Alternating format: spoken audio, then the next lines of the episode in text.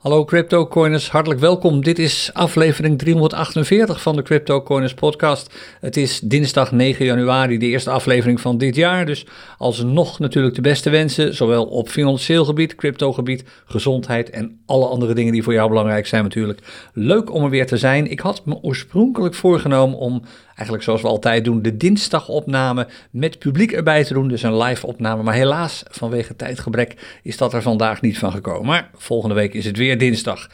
Dan, wat gaan we allemaal doen vandaag? Nou, we gaan natuurlijk naar de charts kijken. Hoog tijd, na alles wat de afgelopen weken zo'n beetje is gebeurd.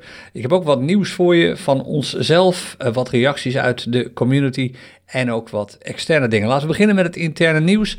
Allereerst gisteren, eh, maandag de 8e om 10 uur, deden we een round-up van onze Crypto Coins Challenge. Je weet het, die heeft een aantal weken lang stilgelegen. Maar we beginnen weer aanstaande maandag, dat is de 15e, gaan Kevin en ik weer tegen elkaar uh, strijden als het gaat om het snel bereiken van een heel groot bedrag. We zijn allebei begonnen met 10.000 dollar. Daar zitten we inmiddels al een stukje boven.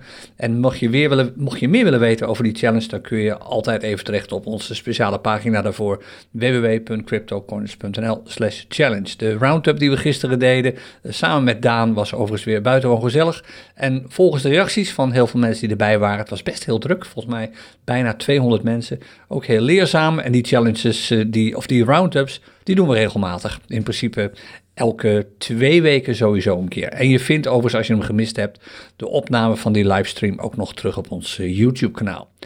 Dan aanstaande maandag, 15 januari, is er s'avonds een webinar. Dat begint volgens mij om half acht. Het eh, gaat over het eh, werken aan en het bereiken van financiële onafhankelijkheid. Tjerk geeft dat webinar. Tjerk ken je waarschijnlijk wel van de Crypto Coins Lounge bijeenkomsten elke maandag.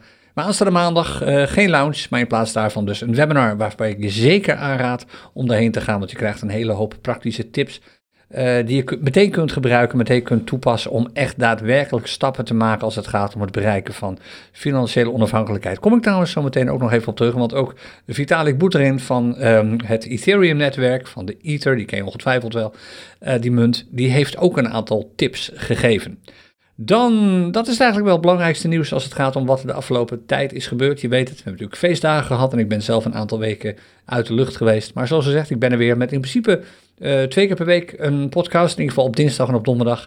En als er spontaan tussendoor belangrijke dingen zijn, dan kan het zomaar gebeuren dat je spontaan tussendoor ook nog een podcast te horen krijgt. Maar we zijn er op dit ogenblik, als het gaat met om media-uitingen, best wel heel vaak.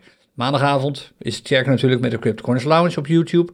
Uh, woensdagavond ben ik er zelf met het CryptoCoins Café op YouTube, waarin ik live ga traden.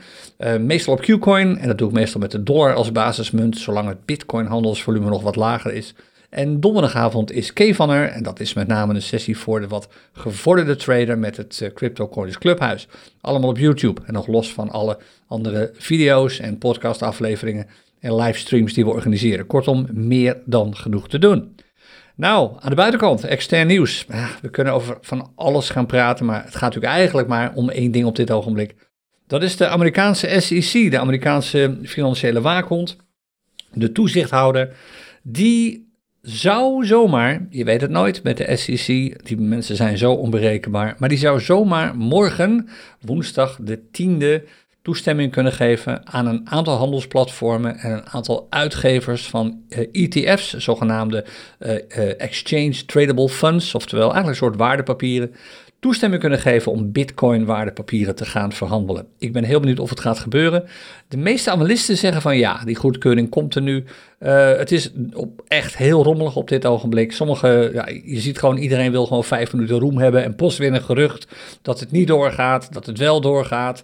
De bitcoinprijzen op de markt reageren natuurlijk meteen. Je ziet hoeveel uh, mensen echt uh, hun pijlen op dit ogenblik richten op die toestemming. Terwijl, en dit zei ik gisteren ook tijdens de livestream, de Challenge Roundup uh, livestream. Terwijl het eigenlijk natuurlijk, eerlijk is eerlijk, nergens over gaat. Dit is iets dat zijn we over een paar jaar weer vergeten, want de waarde van een bitcoin heeft echt helemaal niets te maken met de prijs die je ervoor betaalt of die je ervoor vraagt natuurlijk. Prijs is sentiment. Sentiment is angst of hebzucht en wordt gevoed door allerlei informatie en vaak ook non-informatie uit de markt. Maar dit gaat natuurlijk op de korte termijn wel degelijk wat doen voor de prijsontwikkeling van Bitcoin. We zien het nu eigenlijk al de afgelopen paar maanden in de oprit naar die goedkeuring, want we horen dit eigenlijk al sinds september, oktober vorig jaar. zie je de prijs van Bitcoin alleen maar stijgen. Zometeen gaan we dat zien als we de charts erbij pakken. Maar als er toch een, uh, een afkeuring zou komen, oftewel de SEC zegt nee, wij gaan dat niet toestaan. Het gaat natuurlijk alleen maar om Amerika. In Europa zijn er al lange uh, ETF's. Maar als de SEC in Amerika zegt we gaan dit niet toestaan, heeft dat absoluut een dip tot gevolg. Kortstondig, naar mijn mening, maar die dip komt er wel. Nogmaals, prijs en waarde zijn echt twee verschillende dingen. Nou, dat wat het belangrijkste nieuws betreft. We gaan het echt allemaal bijna live meemaken, want morgenavond als waarschijnlijk de uitslag komt, zijn we sowieso live met het Crypto Corners Café. Dus daar kunnen we er meteen live over meepraten, kijken wat dat doet. Ik ben heel benieuwd of we daadwerkelijk morgenavond goed nieuws te horen krijgen. Goed nieuws nogmaals tussen aanhalingstekens. Goed nieuws voor de prijs, niet per definitie voor de waarde. Daar maakt het echt helemaal niks voor uit. Dan nog andere dingen die me opvielen de laatste weken en eigenlijk ook de laatste paar dagen al. Om te beginnen, ik zei het net al, uh, los van Tjerk, die het regelmatig heeft over financiële onafhankelijkheid, is er ook iemand anders, uh, Vitalik Buterin. Je kent hem misschien wel, de grondlegger van het Ethereum-netwerk, uh, die Canadees. die nee, het is oorspronkelijk trouwens, volgens mij komt hij uit Rusland of uit Oekraïne, volgens mij Rusland. Later naar Canada verhuisd en uiteindelijk volgens mij in San Francisco geland. Um, een um, zeer beroemd iemand in de cryptowereld en die heeft zich eigenlijk voor het eerst uitgelaten over manieren om financieel vrij te worden. En dat te worden op een manier die niet te veel risico met zich meebrengt. Apart, als je bedenkt dat hij natuurlijk aan de, aan de basis staat van Ether, een munt die qua prijs alles wel zo'n beetje heeft meegemaakt. Van enorme pieken tot enorme dalen. Een enorme flash crash een aantal jaar geleden, waardoor een Ether opeens nog maar een paar euro kostte in plaats van de honderden euro's die ervoor betaalde vanwege een gerucht dat dezezelfde meneer Vitalik Buterin eh, met zijn auto van een bergklif was afgevallen, bleek alleen maar weer een gerucht te zijn. Waar, eh, expres in de wereld geholpen natuurlijk, waar veel mensen mateloos van hebben kunnen profiteren. Met name de mensen die dat gerucht in de wereld holpen natuurlijk, uh, of hielpen natuurlijk. Nou, dat is Vitalik Buterin. Maar wat zei hij dan allemaal? Nou, hij gaf vier dingen aan waar je absoluut op wilt letten als het hierom gaat om financieel onafhankelijk te worden met crypto. En interessant genoeg, de meeste van die manieren ken je wel, want dat zijn eigenlijk dezelfde manieren die we bij cryptocurrencies ook regelmatig bespreken. De allereerste is diversificeren. Oftewel, als je gaat beleggen, doe dat dan altijd niet in één ding, maar in meer dingen. Zorg ervoor dat je je risico en ook je rendement natuurlijk spreidt. Het lijkt een dooddoener, maar je staat ervan, staat ervan te kijken, zeker in tijden zoals nu, hè, waarin je min of meer ja, met bijna 100% zekerheid al een paar maanden kunt verwachten dat de Bitcoinprijs structureel stijgt vanwege de ETF. Er zijn er toch mensen die alles op Bitcoin zetten. En dat is iets wat je eigenlijk, als je verantwoord bezig wilt zijn met vermogensontwikkeling, gewoon nooit wilt doen. Natuurlijk kun je een percentage van je portfolio in, eh, Bitcoin zetten, in gevallen zoals nu. Maar alles, dat is gewoon pokeren. Dat kan ook helemaal de verkeerde kant op slaan. Dus je wilt altijd diversificeren en er eigenlijk altijd iets in hebben zitten in je portfolio dat uh, een stabiele waarde heeft. Nou, kun je daar ook weer over discussiëren. Moet het dan de euro zijn? Ik weet niet wat de waarde van een euro is. Die gaat alleen maar achteruit op het ogenblik. Kijk naar de nog steeds massale inflatiecijfers. Dat geldt ook voor de dollar, die zelfs ten opzichte van de euro weer aan waarde verliest. Maar in Amerika zijn ze ook absoluut niet van die inflatie af. Is het dan goud? Misschien is het goud. Is het een combinatie van goud en een fiat-munt, zoals de euro of de dollar? Dat is verder helemaal aan jou om te beslissen. Maar het is in ieder geval een min of meer stabiele factor. En waarbij we gewoon heel eerlijk moeten zijn. De prijzen en dus ook de waarde in sommige gevallen van bepaalde cryptomunten zijn dat natuurlijk niet. Dat kan enorm fluctueren. Dat is iets waar je rekening mee wilt houden. Dus diversificeren blijft gewoon eigenlijk essentieel, misschien wel het belangrijkste. En dan de tweede, en daar heb ik het met name wel eens over gehad uh, uh, tijdens de Money Professionals podcast, die we op uh, Patreon publiceren elke maand. Deze maand komen er overigens twee. de reden is dat ik er vorige maand geen één heb gemaakt. Maar tijdens de podcast heb ik het vaak gehad over die buffer. Namelijk, als je daadwerkelijk financiële onafhankelijkheid, wil, financiële onafhankelijkheid wilt bereiken, is het belangrijk om een buffer te hebben die groot genoeg is om het een tijdje te kunnen overleven. Nou, ook in Nederland wordt dat gezegd. Het Nibud geeft aan dat je eigenlijk een buffer wilt hebben van drie maanden. Dus dat als je opeens zonder werk komt te zitten, in ieder geval drie maanden door kunt. Je kunt drie maanden gewoon de huur of de hypotheek betalen, alle andere vaste lasten en gewoon de uitgaven die je hebt. Maar uh, gaat nog een stukje verder. Die zegt, je wilt eigenlijk gewoon een paar jaar kunnen overleven. Nou, hebben we dit advies zelf ook wel gegeven. Een paar jaar geleden, nog ver voor de inflatie. En misschien heb je hem gehoord, ik denk twee jaar geleden, 2000, nou, drie jaar geleden al, 2021 hebben we het er uitgebreid over gehad. Er komt een inflatie aan, daar kun je gewoon echt op rekenen. Dit is het moment om een buffer op te bouwen en die buffer wil je zo lang mogelijk laten zijn. Nou, Poeterik heeft het over een paar jaar. Hij zegt, je hebt eigenlijk op dit moment, als je gewoon min of meer zeker wilt zijn van je zaak, dan heb je gewoon een buffer nodig om het een paar jaar lang te kunnen volhouden. En de reden dat dat een paar jaar is, niet een paar maanden, is dat op dit ogenblik de economie en daarbij dus ook de banenmarkt volledig onvoorspelbaar is geworden. Het lijkt allemaal, zeker als je naar Amerika kijkt, fantastisch te gaan met fear and greed indexen die op bijna extreme hebzucht staan. Daar gaan we zo meteen nog wel even wat van zien. Maar dat is allemaal ook maar schijn. Het is een bear trap, naar mijn mening. En ik ben niet de enige erin.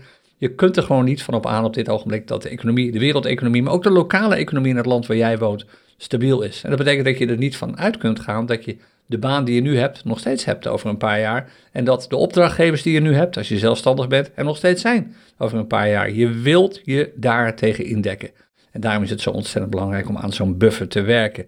En naar mijn mening, ten koste van, hoe gek het ook klinkt, ten koste van misschien op dure vakanties gaan, of dure meubelen aanschaffen, of dure auto's aanschaffen. Zorg eerst, voordat je dat allemaal doet, dat je die buffer hebt. Zekerheid gaat voor alles. Geloof me, als je ehm, in een situatie komt dat je dat geld nodig hebt, dan ben je helemaal niet meer zo blij met die dure vakantie die je een tijdje geleden hebt gehad. Dan denk je bij jezelf, had ik dat nu maar apart gezet, dan had ik nu in ieder geval de rust gehad om op zoek te gaan naar alternatief of om een hele andere carrière op te bouwen. Dus die buffer is punt 2 waar uh, Boeterin het over had. Dan uh, Boeterin wordt hij trouwens genoemd, sorry.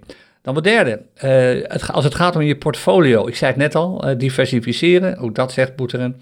Maar hij zegt ook hoe saaier je portfolio eigenlijk is, dus de groter de kans is dat je op de langere termijn succes boekt met die portfolio, grootste winst, grote winsten pakt.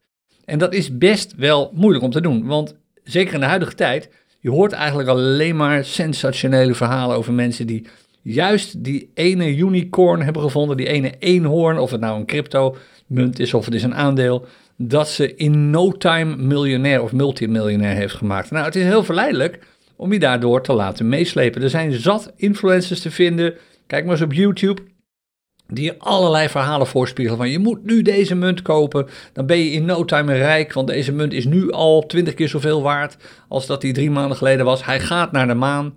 Ja, hoe saaier uiteindelijk echt je portfolio is, des te stabieler alles is en des te groter de kans dat je op de lange termijn grote winsten boekt en op de korte termijn niet met enorme verliezen of zwaar tegenvallende resultaten wordt geconfronteerd. En wat het laatste betreft, die resultaten, ook hier hebben we het bij CryptoCoins regelmatig over gehad en zelfs Boeteren heeft het er nu over. Kijk enorm uit met leverage. Als je niet weet wat leverage is, dan hoef je er ook niet voor uit te kijken. Het komt erop neer dat je in staat wordt gesteld door heel veel handelsplatformen om te handelen met meer dan je zelf hebt. Je kunt bijlenen. Het nadeel van die, dat bijlenen is dat je het meteen moet terugbetalen als het fout gaat. En dat kan betekenen dat je heel veel geld verliest. Je weet het, ik ben geen voorstander van leverage trading. Ik doe het nu inmiddels zelf natuurlijk wel bij onze Crypto Corners Challenge. Maar zoals je zult zien als je de challenge volgt, extreem voorzichtig. En het is zo verleidelijk. En opnieuw, je wordt door zoveel influencers omgepraat om maar met hoge leverages te gaan traden. Onthoud goed, als een influencer je aanraadt om met hoge leverage te gaan traden, dan heeft hij of zij daar een belang bij, want handelsplatformen betalen vaak influencers voor een gedeelte van de commissie die uh, wordt berekend door zo'n handelsplatform. En als je de Wolf of Wall Street hebt gezien, dan weet je dit. Of jij nu wint of verliest met een trade, een handelsplatform en dus ook zo'n influencer die daar commissie van krijgt, wint eigenlijk altijd. Die krijgt altijd de commissie betaald. Bij wintrades en bij verliestrades. En hoe meer geld er in zo'n trade zit, des te meer een handelsplatform en dus ook een influencer uiteindelijk aan jou verdient. En dit is een disclaimer, ook wij hebben dergelijke deals. Niet met alle handelsplatformen, maar wel met een paar. Maar we blijven zeggen, los van dergelijke deals, kijk alsjeblieft enorm uit met leverage. Zoals ook Vitalik Buterin zegt. Oké, genoeg gepreekt. Nog een paar andere leuke dingen die me uh, te binnen schieten. Allereerst uh, Sabrina, dat was een interessante. Vorige week, was vorige week of de week ervoor? Volgens mij was het vorige week hebben we een uh, vraag- en antwoord sessie gedaan op Patreon. Uh, daar zijn we ook actief met ons uh, Money Professionals platform. Zeker als je op een wat serieuzere manier met crypto aan de slag wilt, is Patreon misschien interessant om eens te bekijken. We doen daar elke maand een vraag- en antwoord sessie. We hadden de afgelopen week dus eentje met um, Kevin was erbij, Vivi was erbij, Daan was erbij, ik was er zelf ook. Ik weet, Tjerk was er volgens mij ook bij, weet ik niet helemaal zeker meer, maar we waren met genoeg mensen. En er waren ook heel veel patrons. En een daarvan, uh, die, het ging even over um, motivatie. En het ging met name over, uh, even over het Power Weekend, dat we vorig jaar maart hebben gedaan in Utrecht. En naar aanleiding van dat Power Weekend uh, zijn er een paar dingen gebeurd. Om te beginnen, op Discord hebben we natuurlijk onze samen trader server, hebben we het vrij makkelijk gemaakt voor mensen om contact te zoeken met mensen bij hen in de buurt. En een van de mensen die dat is gelukt is Sabrina. En Sabrina zegt: Ik trade al een hele tijd lang in een klein groepje. En ik ben niet het enige kleine groepje. Er zijn meer van die kleine groepjes en dat motiveert waanzinnig. We komen niet per definitie altijd bij elkaar. Het kan ook via Zoom en op allerlei andere manieren. Maar het motiveert waanzinnig om samen te gaan traden. Ben je lid van Patreon, volg je ons, dan wil je absoluut nog even de video-opname terugkijken van de uh, Money Professionals QA van vorige week, waarin Sabrina daar uitgebreid over praat. Nou, tot zover eigenlijk het belangrijkste. Ik zei het al, de challenge. Uh, we gaan aanstaande maandag weer beginnen. Ik heb vijf à zes weken lang niet gehandeld vanwege allerlei andere zaken, zoals je ongetwijfeld weet. En datzelfde geldt voor Kevan. Die heeft ook vijf, zes weken wel gehandeld, maar niet uh, met het challenge budget. Dat begint, begint dus weer aanstaande maandag, 15 januari. Er kwam nog een vraag binnen van Schauke, die kwam via Speakpipe. Hij liet een voicemail achter. En de vraag van Schauke was, uh, als er een recessie komt, hè, stel dat er daadwerkelijk in Amerika een recessie plaatsvindt, of hier in Europa, technisch gezien zaten we in Nederland al in een recessie, maar als het echt om een serieuze recessie gaat, wat heeft dat volgens jou, vraagt Schauke, voor een impact op de koers van Bitcoin? Uh, ik heb die vraag volgens mij al een keer beantwoord. Ik heb er in ieder geval een keer over gehad in een eerdere aflevering van de podcast. Mijn mening is wat dat betreft heel simpel. Als er een recessie komt, is dat goed nieuws voor Bitcoin. En de reden is de volgende. Beleggers zullen altijd op zoek gaan naar manieren om hun portfolio te laten groeien. Een recessie betekent dat de economie krimpt. En dat betekent eigenlijk dat bedrijven het lastiger hebben om hun omzet te laten groeien. En dat druk ik me nog voorzichtig uit. En dat betekent over het algemeen dat de resultaten van bedrijven achteruit lopen en daarmee natuurlijk ook de prijs van de aandelen, want de waarde van het bedrijf daalt daardoor. Beleggers zijn altijd op zoek naar groei. Die willen altijd hun portfolio zien groeien. Nou, in aandelen kun je het blijkbaar niet pakken. Dan gaan ze op zoek naar alternatieven. En als je terugkijkt in de geschiedenis, dan zul je zien dat tijdens een recessie de prijzen van min of meer vaste waarden, zoals goud en ook crypto, met name bitcoin, al een aantal jaar lang stijgen. Dus een recessie is niet goed voor de markt. Is ook niet altijd goed voor je eigen portemonnee als het gaat om fiat, om euro's en dollars. Maar is goed voor bitcoin en goud. Dus als er echt een serieuze recessie komt, zul je de prijs van bitcoin waarschijnlijk als het gaat zoals het eigenlijk altijd is gegaan, gewoon weer zien stijgen. Tot zover de vragen en de reacties. Er zijn er nog veel meer gekomen, ik kan ze in deze podcast aflevering niet allemaal behandelen. Dit wordt sowieso al een langere aflevering. Geen wonder, we hebben wel het een en ander in te halen. We gaan naar de charts. En kijk je mee naar deze podcast, dus volg je hem niet op Spotify bijvoorbeeld, maar op YouTube zelf, dan zie je nu ook datgene waar ik op dit ogenblik naar kijk. En dat is nu de Bitcoin maandchart. Want er zijn weer wat nieuwe maanden bijgekomen sinds we de laatste aflevering van de podcast hebben opgenomen. Dat was in november volgens mij. En uh, wat we natuurlijk zien op die maandchart is dat hij nog steeds bullish is. Dat was hij trouwens de vorige keer ook al. Uh, we hebben in april vorig jaar al een eerste reversal uh, signaal gehad. Toen gingen hadden we voor het eerst weer eindelijk een higher high. Nou, inmiddels is er ook echt een nieuwe low bijgekomen. Dat was grappig genoeg de low van november. dat is die je hier ziet. Of eigenlijk hiervoor al de low van september, om het goed te zijn. Dat is duidelijk een swing low. Daarna is de prijs alleen maar omhoog gegaan. Inmiddels zitten we op een nieuwe high die hoger is dan de vorige. De vorige high zat zo rond de zomer, juni, juli. Eigenlijk juli om precies te zijn. Toen hadden we nog een high van 31, zijn we bijna 32.000 dollar. Daar waren we best wel blij mee toen. Eindelijk zitten we weer in die 30.000 zone, een aantal maanden op rij. Nou, daar zitten we inmiddels wel boven. We zijn nu qua prijs gestegen naar de 47.000, ruim 47.000 dollar Uh, dat was gisteren, toen bereikte, gisteren of eergisteren, toen bereikte de prijs van bitcoin een high van 47.281 dollar. En dat is dus op dit ogenblik de nieuwe piek. Uh, hij kan nog hoger worden, mm, het maakt niet uit of hij lager wordt. De piek staat er nu. Dat is als je meekijkt die rode lijn. En dat betekent opnieuw een higher high na een higher low. Deze chart is nu echt enorm bullish. En alle signalen zijn er. Als je naar deze chart kijkt, hè, mooie lange candle bodies. Kijk maar hier, we hebben wel een behoorlijke wick bij de december candle op dit ogenblik, maar de wick is nog steeds een stuk kleiner dan dat de body zelf is. Dat geldt helemaal natuurlijk voor de oktober en de november candles. En dat uh, geeft aan dat koper en verkoper het gewoon eens zijn over deze prijsontwikkeling. De prijs staat nu ook al een aantal maanden ruim boven de MA50 op deze maandchart. Er is geen MA200 op de maandchart. Uh, technisch gezien is hij er wel, maar er is geen één handelsplatform dat toen al bestond, 12 jaar geleden.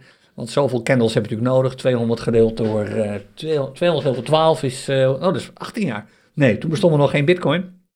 Dus er kan nooit een MA200 zijn, maar wel een MA50. Dat is immers over een periode van iets meer dan vier jaar. En je ziet, de prijs staat daar nu al een aantal candles groen boven. Vier candles op rij op dit ogenblik. Sowieso vier candles, want de laatste candle sloot, dat was die van september, eigenlijk de eerste. Die sloot boven de MA50.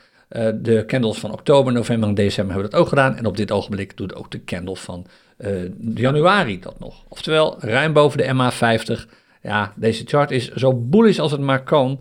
En dat betekent dat het extreem realistisch is dan om te zeggen dat de prijs op weg is naar een nieuwe all-time high. En de laatste all-time high die we gezien hebben is van november 2021.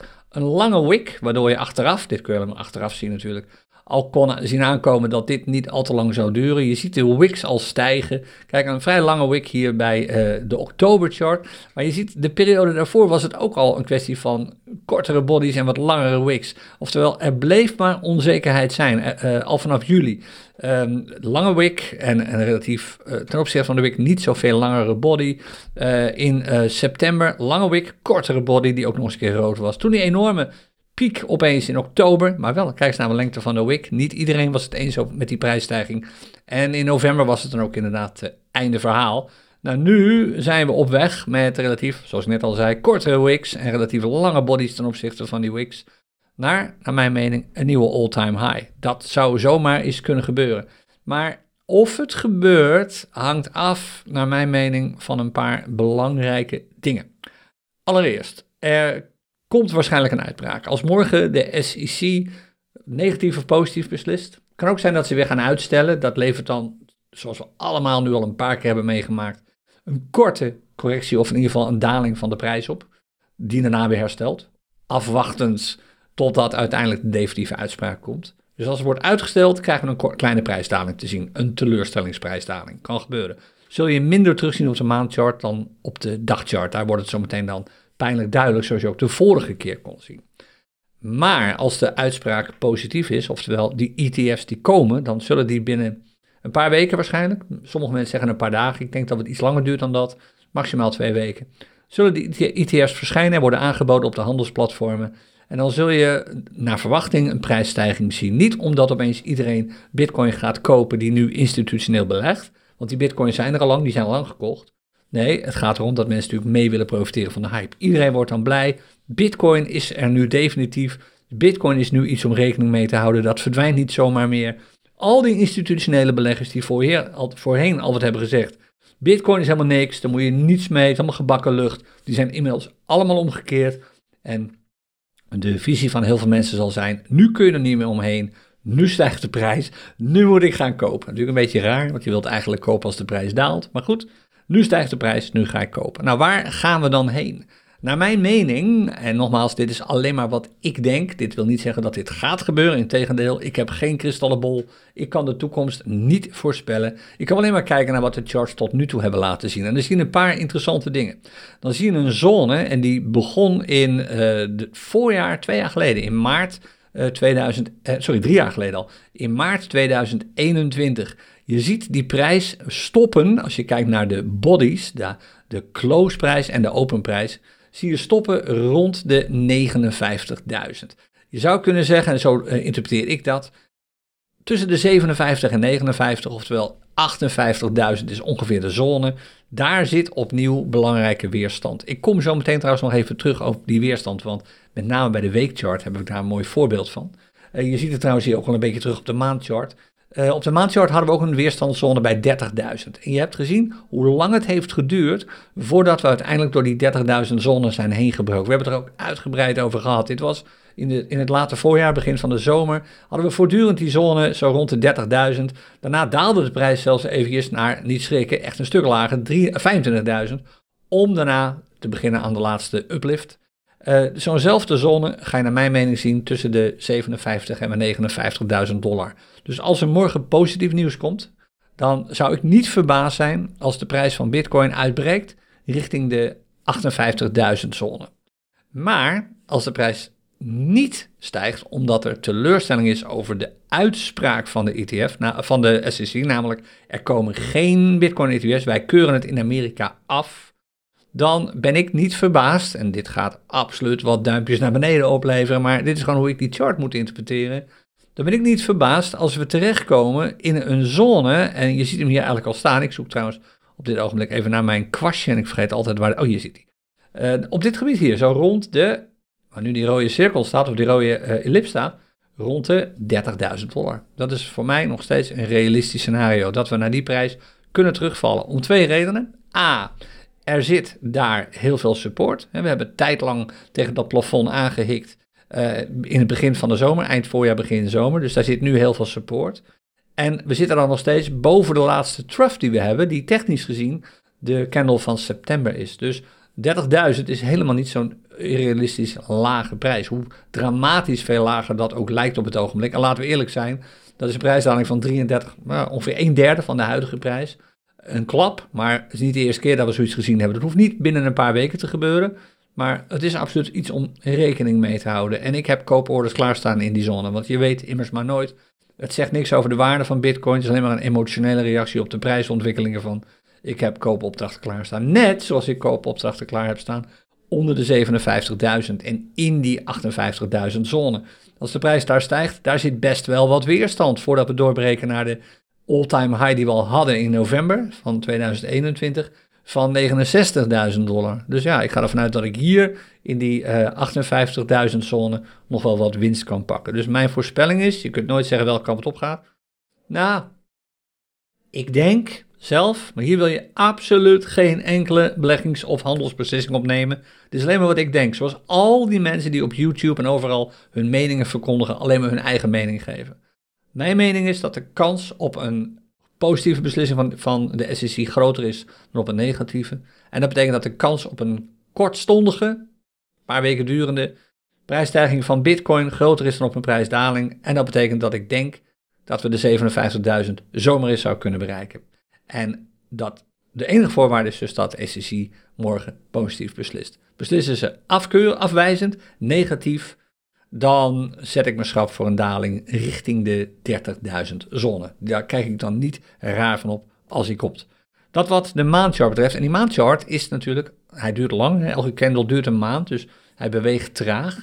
Maar elke trend die je ziet op zo'n maandchart, elke prijsontwikkeling, elke prijsactie die je ziet op een maandchart is gewoon significant. Het is een maandchart. Dat heeft, legt flink wat gewicht in de schaal. Nou, het mooie is, als je de weekchart bekijkt, zie je min of meer hetzelfde. Ook op de weekchart zie ook nog steeds een hele significante chart. Zie je een soortgelijke ontwikkeling qua trend, een soortgelijke ontwikkeling qua prijsactie.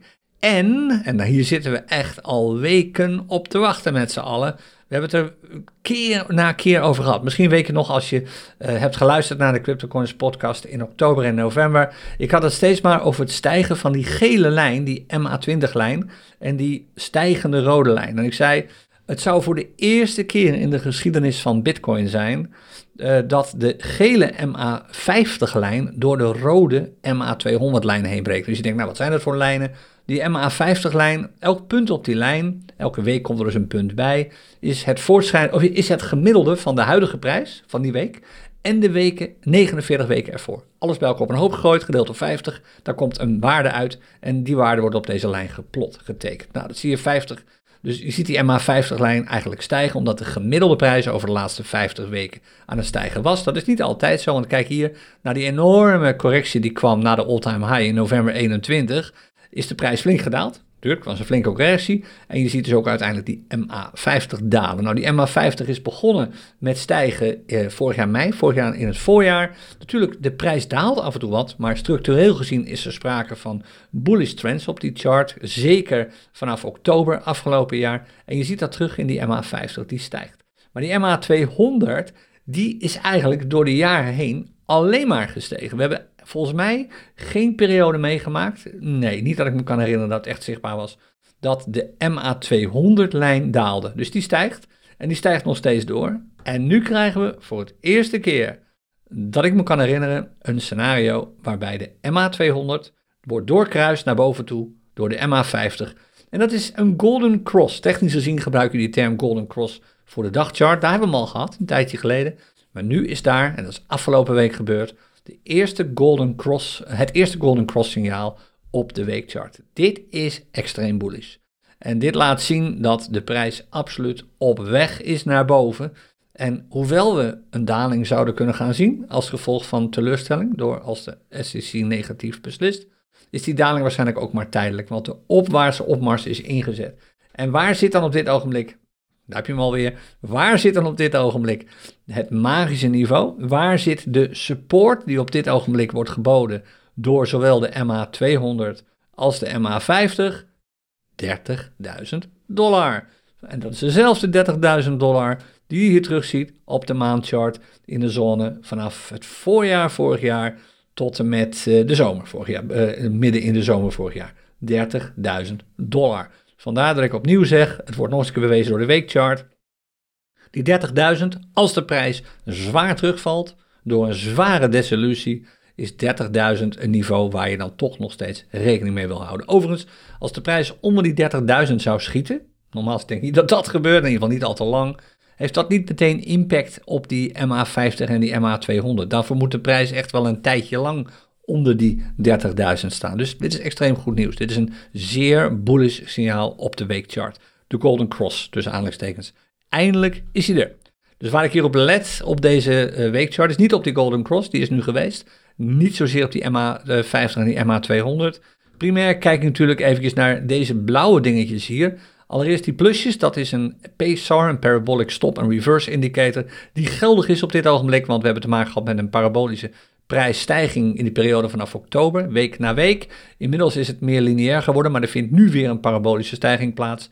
Dat maakt deze PSAR-indicator, de Parabolic Stop and Reverse Indicator, uh, zeer betrouwbaar. En daar zit op dit ogenblik een weerstands, sorry, een supportniveau van rond de 38.000 dollar. Daarboven hebben we de momentum, momentum indicator hier zo, de Keltner Channels. De prijs staat daar nu echt al maandenlang boven. Uh, vanaf eind oktober is de prijs niet meer onder de Keltner Channels gesloten, uh, onder de bovenste band ervan. En dat geeft aan dat het momentum nog steeds stijgt. Er is nog steeds sprake van een stijgende groei. Altijd even goed nadenken wat dat betekent. Dus de prijs stijgt, maar ook de groei stijgt.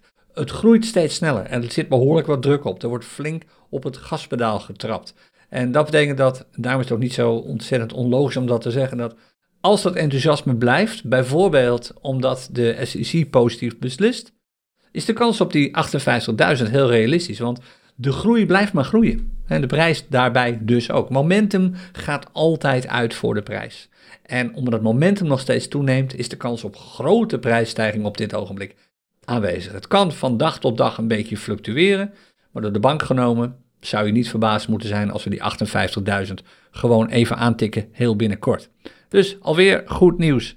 Uh, dan even de dagcharts, ook interessant om die nog even te zien. Dit is eerder een beetje terugblikkend hoor, maar de laatste serie podcast die ik opnam uh, zat in de periode van half november. daarvoor was ik weg, ben ik een maand lang uh, in Azië geweest, maar toen we terugkwamen, was ongeveer rond, volgens mij begin november was ik weer terug.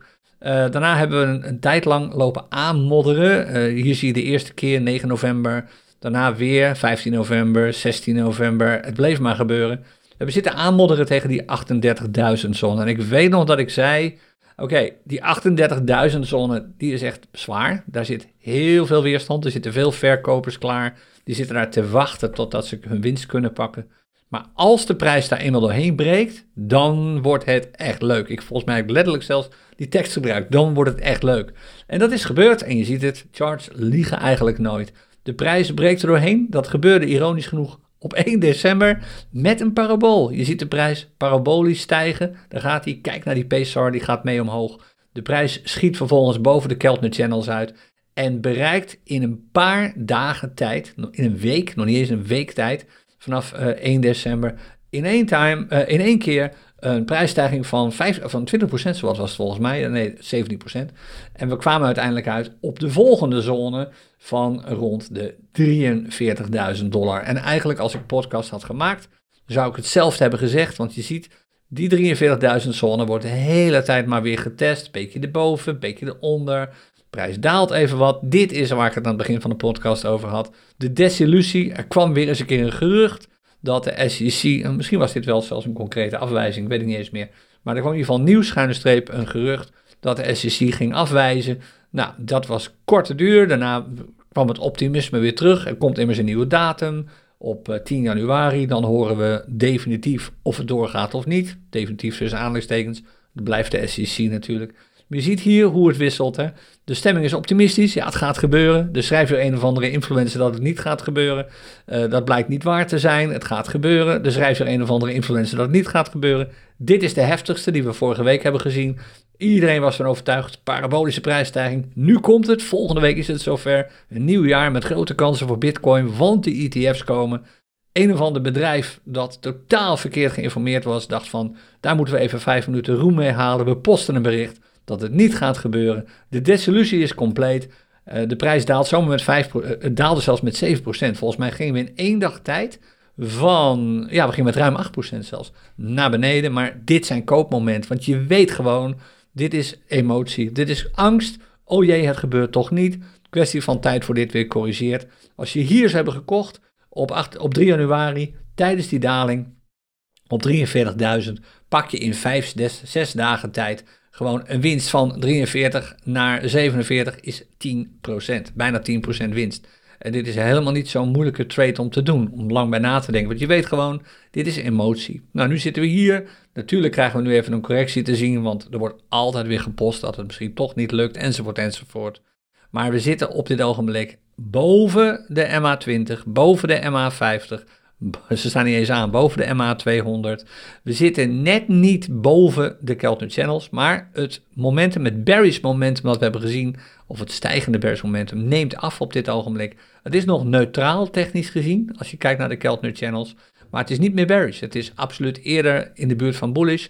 En als de prijs nu op dit ogenblik boven, hier zit het niveau waar je naar kijkt, boven de 47 sluit, dus deze week, of deze dag, sorry, het duurt nog eventjes, dan hebben we te maken met een stijgend bullish momentum, ook op de dagchart. Maar op de weekchart en op de maandchart is dat momentum al bullish. Dus we zien hier wat kleine signaaltjes op de dagchart dat het misschien even voorbij is met het enthousiasme, maar de signaaltjes zijn super klein. Kijk, we hebben nog steeds een bullish OBV hier. De prijs is boven de OBV, staat hier nog steeds. Is er doorheen gekruist. Uh, gisteren was dat, staat er nog steeds boven.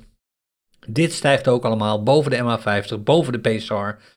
Uh, het ziet er allemaal gewoon goed uit. Meer kan ik er niet over zeggen. Dus de kans, de charts op dit ogenblik zeggen dat de kans op een stijging naar 58 groter is dan de kans op een daling naar 30.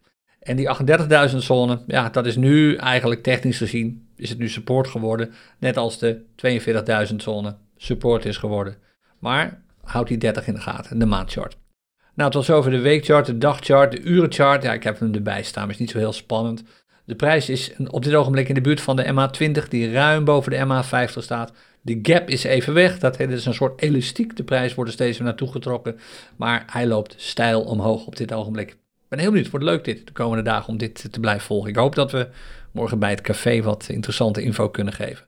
En ik let natuurlijk toch nog steeds hierop. Hè. Als, kijk, dit zijn geen doorbraken van betekenis. Als je kijkt naar 6 januari, de MA20 duikt even door de MA50, maar Daarna lopen die lijnen bij elkaar. Momentum is gewoon zero. Gebeurt gewoon helemaal niks. Ja, hallo, feestdagen, nieuwjaar. Kijk, hier worden de banden wat breder. De MA20 staat een stukje boven de MA50.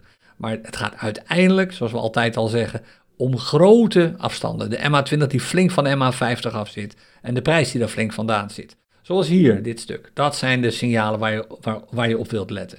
Dus je wilt hier echt uh, bewust worden van een dalende prijs, van echt flinke prijsactie de verkeerde kant op, als de MA20 ruim onder de MA50 staat en de prijs ruim onder de MA20 staat. Dat zie ik de komende paar dagen sowieso uh, niet gebeuren. Hoe is dat met goud? Nou, die all-time high, die hebben we verbeterd op dit ogenblik. De hoogste prijs ooit opgeschreven voor goud was begin uh, december, op precies te zijn 4 december. Toen hebben we een hele korte high gehad, een wick, dit is echt een wick, van 2135 dollar. Oftewel, dit is de nieuwe recordprijs van goud. Los van, het is leuk dat we een all-time high hebben, maar het is geen body. Het is echt een wick die we hebben gezien. Maar veel leuker als je kijkt naar goud, is natuurlijk de trend. En de trend is pieken, dalen, pieken, dalen, pieken, dalen.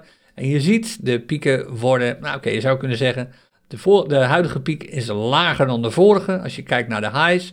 Als je kijkt naar dominante highs en dominante lows. Wat je waarschijnlijk doet als je um, de masterclass van Kevan hebt gevolgd. De swing trading masterclass. Of als je meekijkt naar onze challenge. Daar gebruiken we de swing trading methode. Met name de swing trading strategie ook. Dan zie je hier als je dominante highs en dominante lows pakt. Hogere pieken, hogere dalen. Oftewel een bullish trend met al een all-time high, dat kan nog wat worden. Ik ben zelf niet verbaasd, zeker als er nog wat meer negatief nieuws naar buiten komt over de Amerikaanse winstcijfers de komende maanden. Ik ben er zelf zeker niet, ik ben eigenlijk min of meer van overtuigd dat we door die 21,35 gaan heen breken en toch nog alweer een nieuwe recordprijs voor goud gaan zien. Je zou het niet zeggen, want als je kijkt naar de aandelenmarkt op dit ogenblik, dan zie je iets heel bizars. Je ziet dat we nu staan op, ja, er staat nog greed, maar eigenlijk is het extreme. Kijk, hij staat al bijna op de 75. En dit is bizar. Ik, we gaan er niet al lang bij stilstaan vandaag, want deze podcast duurt nu eigenlijk sowieso al lang genoeg. Maar ik vind, en dan druk ik me voorzichtig uit, deze index opvallend hoog. Want wat voor mij gewoon niet klopt is het volgende. De aandelenprijzen stijgen en goudprijs stijgt. Dat klopt niet. De goudprijs stijgt, stijgt als aandeelhouders op zoek gaan naar zekerheid, omdat de aandelenprijzen tegenvallen. En nu stijgen ze beide. Dat slaat nergens op. En dat is een bear trap. Dus voor mij hebben we te maken met een bear trap voor de aandelenmarkt. En dat is dus goed voor Bitcoin. Dus die 74 kan over een maand zomaar 50 of lager zijn. We hebben dat al zo vaak gezien de afgelopen tijd. Het is ook wat uh, Vitalik Buterin zegt. De aandelenmarkten, de economie, de banencijfers, alles is op dit ogenblik onzeker en onbetrouwbaar. Dus hier wil je eigenlijk gewoon niet al te veel van aantrekken. Dan, normaal keken we altijd naar coin 360 om te kijken naar de groene en de rode um, uh, prijsontwikkelingen. Dat doen we nou niet meer. Vanaf vandaag kijken we naar crypto bubbles. Uh, de reden is voor mij eigenlijk heel eenvoudig. Uh, coin 360 zet er een enorme reclame boven die ik niet wegkrijg zonder een hele serieuze adblocker te gebruiken. En die blokkeert weer allerlei andere dingen. voor een of andere goksite. En ik heb geen enkele zin om goksites te gaan lopen promoten indirect hier via de podcast. Dus ik heb besloten, dit is een mooi moment om over te stappen op Crypto Bubbles. Uh, en Crypto Bubbles laat eigenlijk gewoon hetzelfde zien als Coin360. Ik heb de chart een beetje aangepast. We kijken naar 200 altcoins op dit ogenblik. De prijs uitgedrukt in dollars ten opzichte van een dag geleden. En je ziet eigenlijk hetzelfde soort informatie als bij Coin360, de heatmap.